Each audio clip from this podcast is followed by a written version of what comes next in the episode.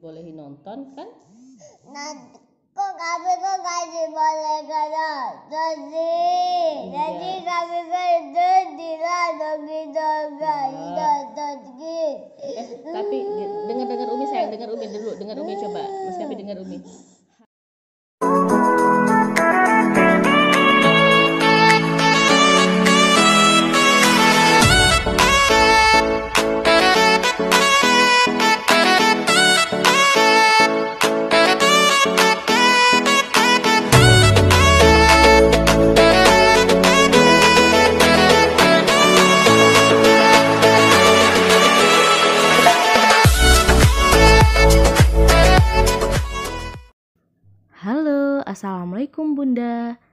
Kembali lagi di Umi Project. Kali ini Umi mau ngobrolin soal negosiasi. Kebetulan kemarin banyak banget yang nanya Umi, gimana sih kalau misalnya Umi nerapin negosiasi di rumah bareng sama anak-anak. Nah, kebetulan hari ini Mas Kapi itu lagi ada kasus nih, maksudnya lagi uh, real kasus di rumah Mas Kapi e, meminta sesuatu yang di luar kesepakatan sebelumnya. Jadi di rumah itu kan Umi nerapin e, kesepakatan gitu. Kalau misalnya mau apa itu kita kesepakatan dulu, diskusi dulu. Salah satu contohnya ini adalah kayak misal ya, contoh e, kesepakatan e, nonton, misalnya nonton TV atau nonton gadget atau nonton e, di laptop gitu. Jadi kita kan misalnya Mas Kapi itu jadwal nontonnya itu memang setiap uh, minggu itu cuma satu kali yaitu setiap hari minggu dan dia menentukan mau nonton apa sedikit cerita kemarin lebaran itu kan kita pulang kampung ya. Jadi pulang ke orang tua Umi ke rumah-rumah ke rumah Nekwan sama ke rumah Eyangnya juga di Singkawang. Itu kebetulan aktivitas Mas Kapi itu kan cuma di rumah dan uh, Mas Kapi itu intens banget nonton TV gitu bareng adiknya di rumah neneknya jadi uh, di situ Umi kan nggak bisa mengontrol ya benar-benar nggak bisa mengontrol bahwa hari ini nggak boleh nonton gitu. Karena memang di rumah nenek sama nek Wan atau rumah eyangnya itu kan non uh, eh, TV itu on setiap hari gitu. Jadi Umi nggak bisa ngestop ataupun uh, mengontrol secara ketat gitu anak-anak. Jadi Umi biarkan aja anak-anak uh, gitu. Tapi Umi awasin Nah dari situ ketika kita pulang kembali ke rumah, jadi kita kan Umi uh, agak berat ya nerapin uh, kesepakatan yang kita yang di awal sebelumnya. Jadi anak-anak tuh mulai cranky ataupun mulai tantrum ketika aktivitasnya itu berubah secara 180 derajat gitu misalnya. Misalnya nggak nggak ada aktivitas nonton atau apa kebetulan juga di rumah nggak ada TV jadi itu anak-anak kayak bingung gitu ngapain gitu. Jadi mulai diatur uh, apa aktivitasnya di rumah itu kayak kemarin tapi memang butuh uh, butuh perjuangan banget untuk mengembalikan kebiasaan anak-anak lagi setelah hampir dua minggu tiga minggu di di luar pas pulang kampung. Sebenarnya nggak masalah, Umi nggak masalah anak-anak tuh nonton nggak nggak masalah. Cuman kita kan biasa di rumah itu kebiasaannya lain gitu, sedangkan di luar itu beda lagi. Nah ini kembali lagi nyeritain soal negosiasi ini kemarin karena ada yang nanya jadi ini Umi uh, kebetulan ada kasusnya yang real Mas Kapi kebetulan juga lagi ini uh, Umi ngelakuin negosiasi gitu ya sama Mas Kapi ya. Jadi biar contoh gitu ya gimana sih biasanya Umi gitu.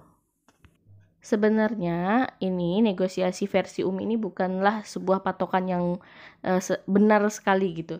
Ini cuma versi Umi aja negosiasinya bareng anak mana yang uh, menurut Umi nyaman dan juga anak-anak nyaman. Jadi sebenarnya negosiasi itu kayak gimana sih gitu. Umi jelasin sedikit uh, menurut pemahaman Umi ya, keterbatasan pemahaman Umi gitu ya. Mohon maaf kalau misalnya ada salah. Jadi kalau negosiasi itu yang Umi pahami bahwa kita sama anak itu saling uh, diskusi atau menyampaikan keinginannya masing-masing. Misalnya sebelumnya udah punya kesepakatan nih. Misalnya tentang nih salah satunya tadi nonton misalnya dia udah kita sebelumnya udah kesepakatan bahwa nonton itu cuman adanya di hari Minggu. Tapi hari ini ketika di hari Kamis Mas Kahpi mulai meminta untuk menonton.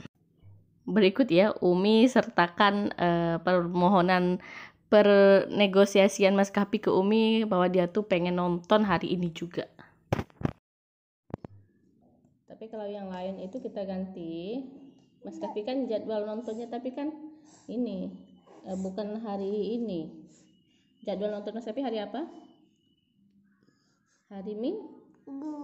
Ah, hari Minggu Mas Kapi nonton. Kami kan sama hari Minggu, hari, hari Senin dia kami nonton. hari Senin. Iya. Eh, tapi kemarin Umi ke rumah sakit kan hari apa itu? Hari Selasa Umi ke rumah sakit kemarin. Terus Mas Kapi udah boleh nonton sama Abi udah dibolehin nonton kan? Nanti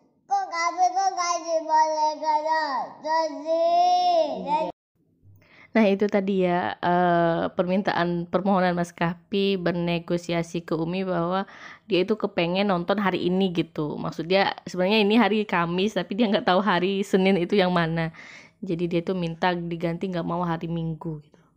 Oke Umi dengarkan sebelumnya eh, kalau negosiasi itu kan kita dengarkan dulu kita sebagai orang tua itu dengerin dulu maunya anak itu kayak gimana. Jadi jangan eh, serta-merta atau secepatnya untuk mematahkan bahwa nggak boleh nggak boleh nggak boleh nonton hari ini. Kan harusnya hari Minggu gitu.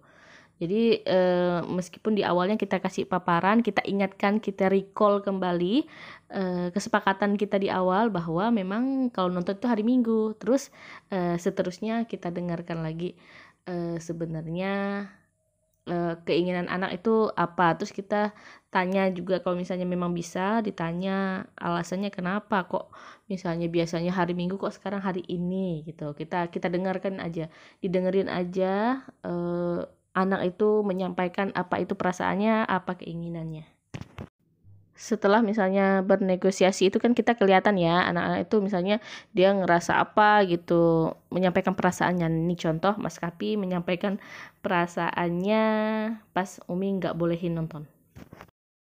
Jadi kami kan tidak lagi nonton nonton gitu. eh tapi dengar dengar Umi sayang. Dengar Umi dulu. Dengar Umi coba. Mas Kapi dengar Umi kelihatan ya anak-anak itu berani menyampaikan eh, emosinya atau perasaannya bahwa mereka itu sedih kalau misalnya kita larang gitu. Sebisa mungkin kita tetap kontrol emosi, tetap sabar, tetap tenang dan minta untuk anak untuk eh, mendengarkan alasan kita, penjelasan kita kenapa nggak boleh gitu. Umi biasanya minta anak-anak tuh natap mata Umi. Misalnya dia kalau dia nggak fokus ngeliat yang lain Umi kadang Mas Kapi tolong sini. Lihat mata Umi. Umi pengen ngomong gitu bisa Umi pengen ngobrol gitu. Biasanya seperti itu. Jadi kita sampaikan kenapa kenapa nggak boleh. Terus kita ulang lagi recall lagi. Kita ingatkan lagi bahwa kesepakatan di awal itu seperti apa gitu. Meskipun nggak dengan cara ngotot ya kita cuma menyampaikan bahwa kesepakatan di awal itu seperti apa Umi sayang. Dengar Umi dulu dengar Umi coba. Mas Kapi dengar Umi. Hari ini Mas Kapi nggak nggak nggak nonton dulu karena jadwal nonton Mas Kapi hari Minggu. Terus kemarin hari Selasa Mas Kapi kan udah nonton tuh dapat bonus. Hari ini kita mainnya main yang lain aja. Selain nonton itu kita main apa gitu. Mas Kapi mau main apa lah bebas lah. Mau main di luar itu boleh. Kan tak boleh main di luar. Kan juga ya kan kami kan nonton ya kami juga. Mas Kapi marah sini sini peluk, mau mau peluk ke sini lah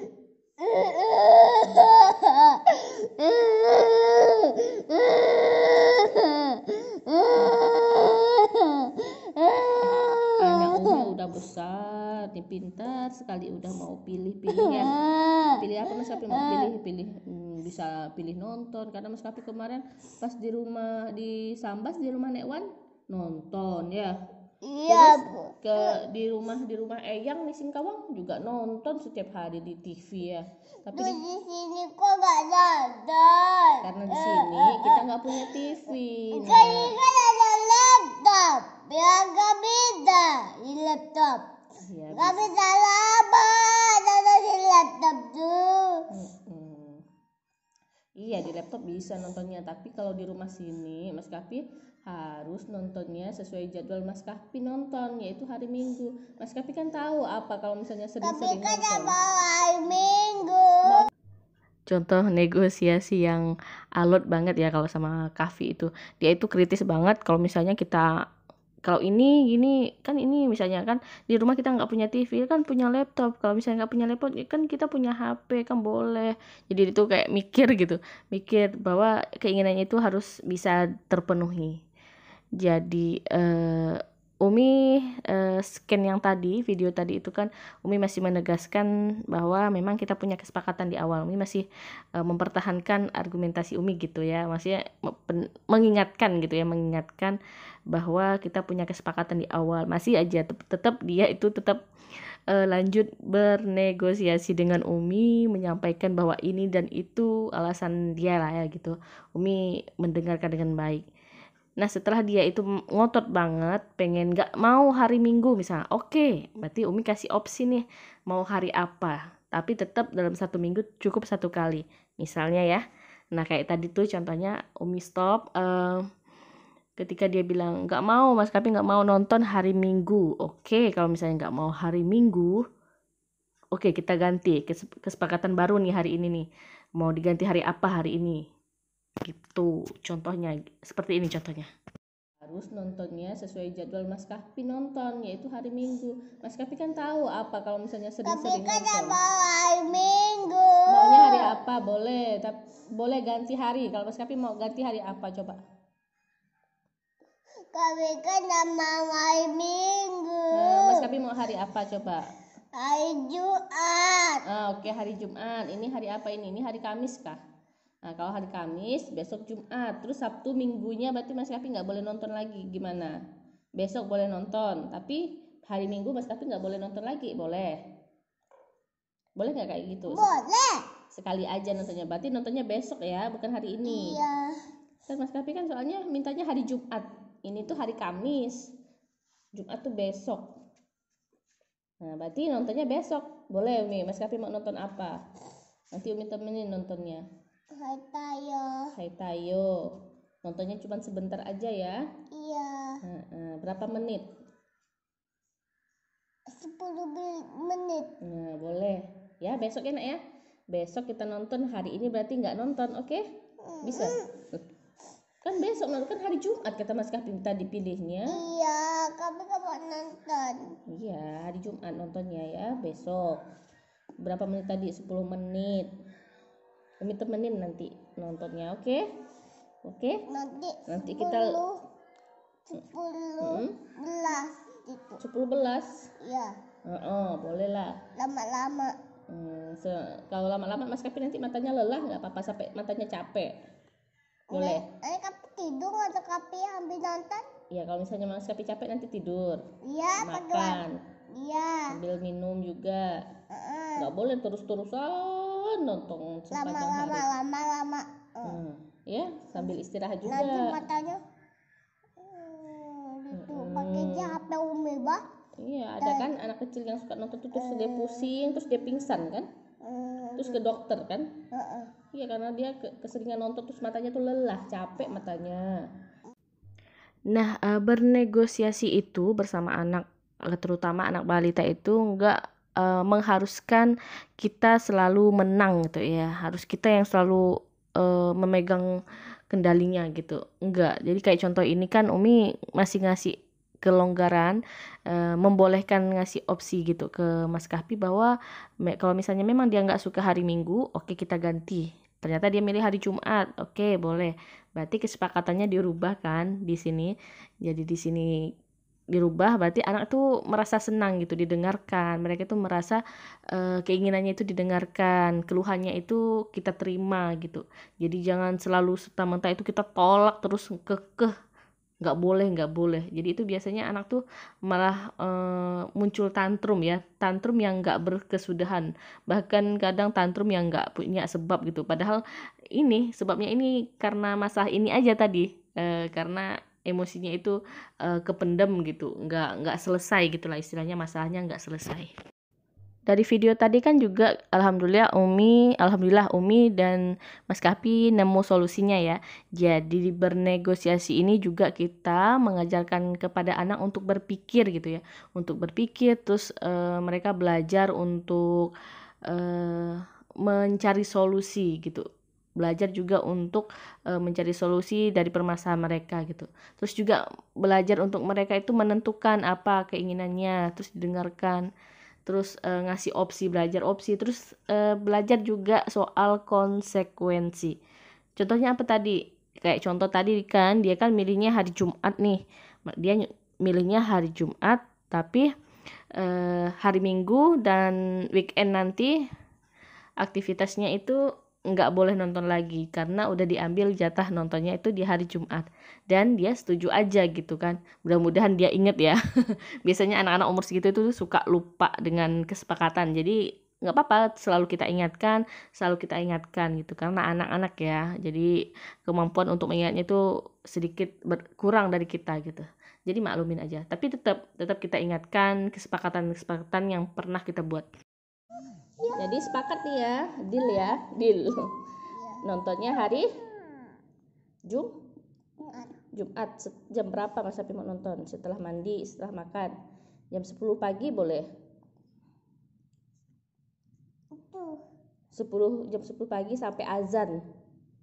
Iya. Boleh. Pas azan zuhur tuh, Mas Kapi kan mau ikut sholat ke masjid kan? Iya. Nanti matikan kapi laptopnya. Eh, Mas Kapi matikan sendiri. Iya. Atau atau udah azan, jangan jangan nonton lama-lama nanti abinya udah ke situ. Nah, iya harus siap-siap ya kalau misalnya kita mau sholat, ikut sholat harus siap-siap. Harus.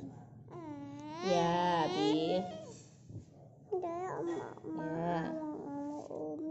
Ya, tuh Mas Kapi tuh hebat. Hari ini Mas Kapi hebat.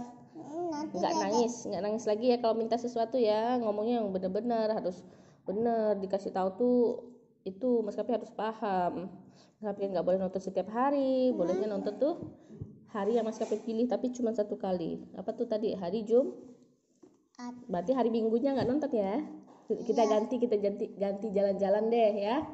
nanti Eh. nanti tapi nontonnya 10 10 belas 10 menit, 10 belas 11 menit atau 15 menit, bukan 10 ben 10 belas. iyalah Nah, iya, oke. tapi nontonnya Sip, dah senyum. Tos dulu, tos dulu.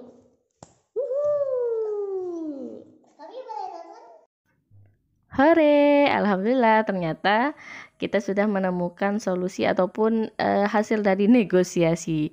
Ternyata kita ganti waktu nontonnya itu hari Jumat jam 10 dan itu nggak boleh lama. Jadi batasnya azan dan beneran biasanya Umi kalau melakukan negosiasi sama Mas Kahpi, anak itu eh, anaknya itu nepatin janji gitu alhamdulillahnya ya kalau Mas Kahpi. Eh, ketika misalnya kita kasih eh, alarm gitu ya. Mas Kapi tadi janjinya eh, mau nontonnya sampai kapan? Sampai azan mi, misalnya dia bilang gitu ya. Pas azan, teng, dia tanpa disuruh ya, tanpa disuruh, eh, berhenti, berhentiin nggak tuh, TV, eh, apa, misalnya laptopnya. Nggak perlu kayak gitu. Dia itu malah eh, dengan sendirinya eh, pergi ke eh, matiin itu laptopnya, matiin sendiri, terus dia ngelapor. Umi, Umi, lap- kan udah azan kan, terus Umi, Mas Kapi udah ini, Mas Kapi udah matiin laptopnya. Hebat kan Mas Kapi? Dia selalu begitu. Eh, Masya Allah gitu ya. Eh, dia tuh ne- nepatin janji. Jadi kalau misalnya kita memulainya dengan mendengarkan anak, mereka itu merasa dihargain, terus mereka juga akan belajar tanggung jawab juga ternyata di bagian ini gitu. Anak-anak itu bertanggung jawab dengan apa yang udah kita sepakatin gitu.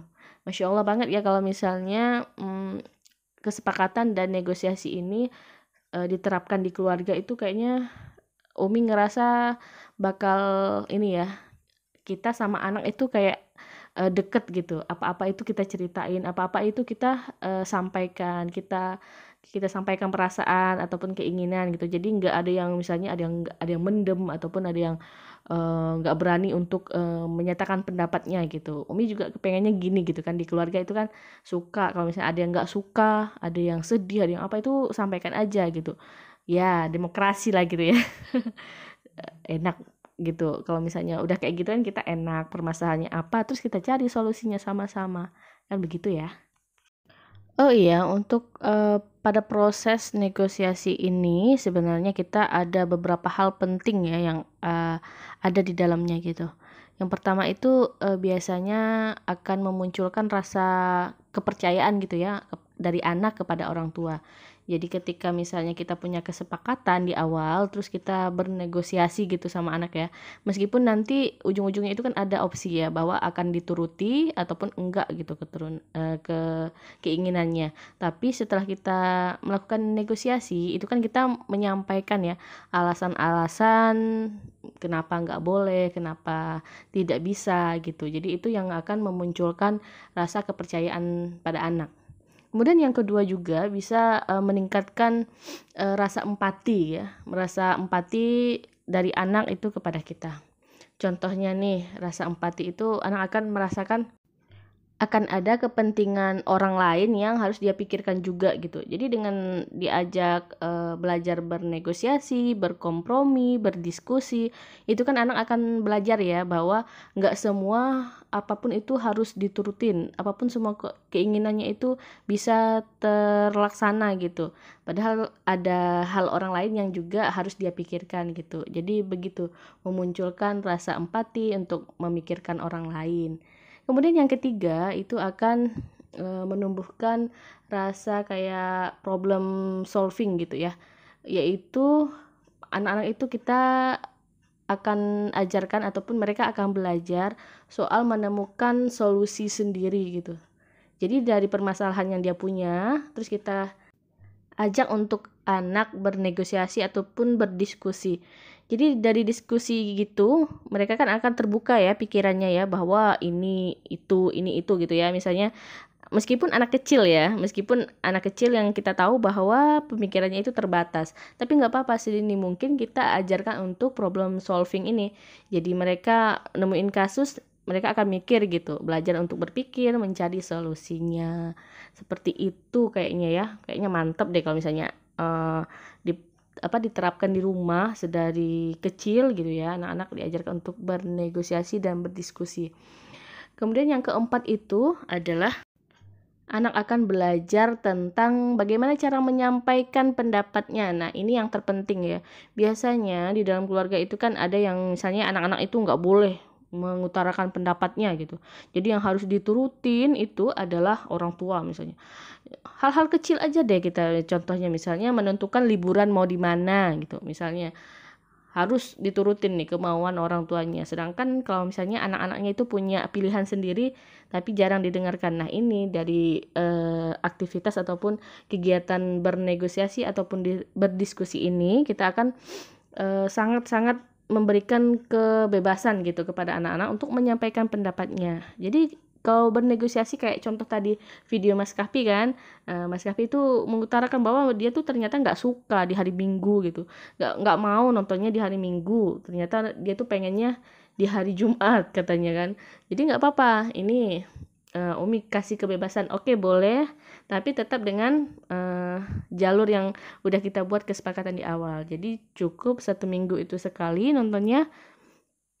Di misalnya hari Jumat berarti hari Minggunya nggak boleh seperti itu Nah, ada satu lagi nih uh, keistimewaan kalau misalnya kegiatan uh, negosiasi ataupun berdiskusi seperti ini, yaitu meningkatkan bonding antara orang tua dan anak. Jadi hubungan orang tua dan anak itu kayak enak gitu, enak gitu. Anak-anak itu nggak ngerasa canggung, anak itu nggak ngerasa takut gitu. Anak itu dengan mudah untuk curhat gitu kan. Nanti ketika mereka dewasa kan ini akan berdampak banget ya ketika mereka punya permasalahan ya yang pertama dicari tuh ya kita orang tuanya gitu. Karena mereka tahu karena dari kecil mereka punya permasalahan kita kita yang bantu gitu. Kita yang berusaha mencarikan mereka uh, jalan solusinya gitu. Meskipun nanti yang menentukan uh, iya atau enggaknya itu kan tetap mereka gitu. Nanti ya ini contohnya uh, bernegosiasi. Harapannya sih ya itu gitu ya.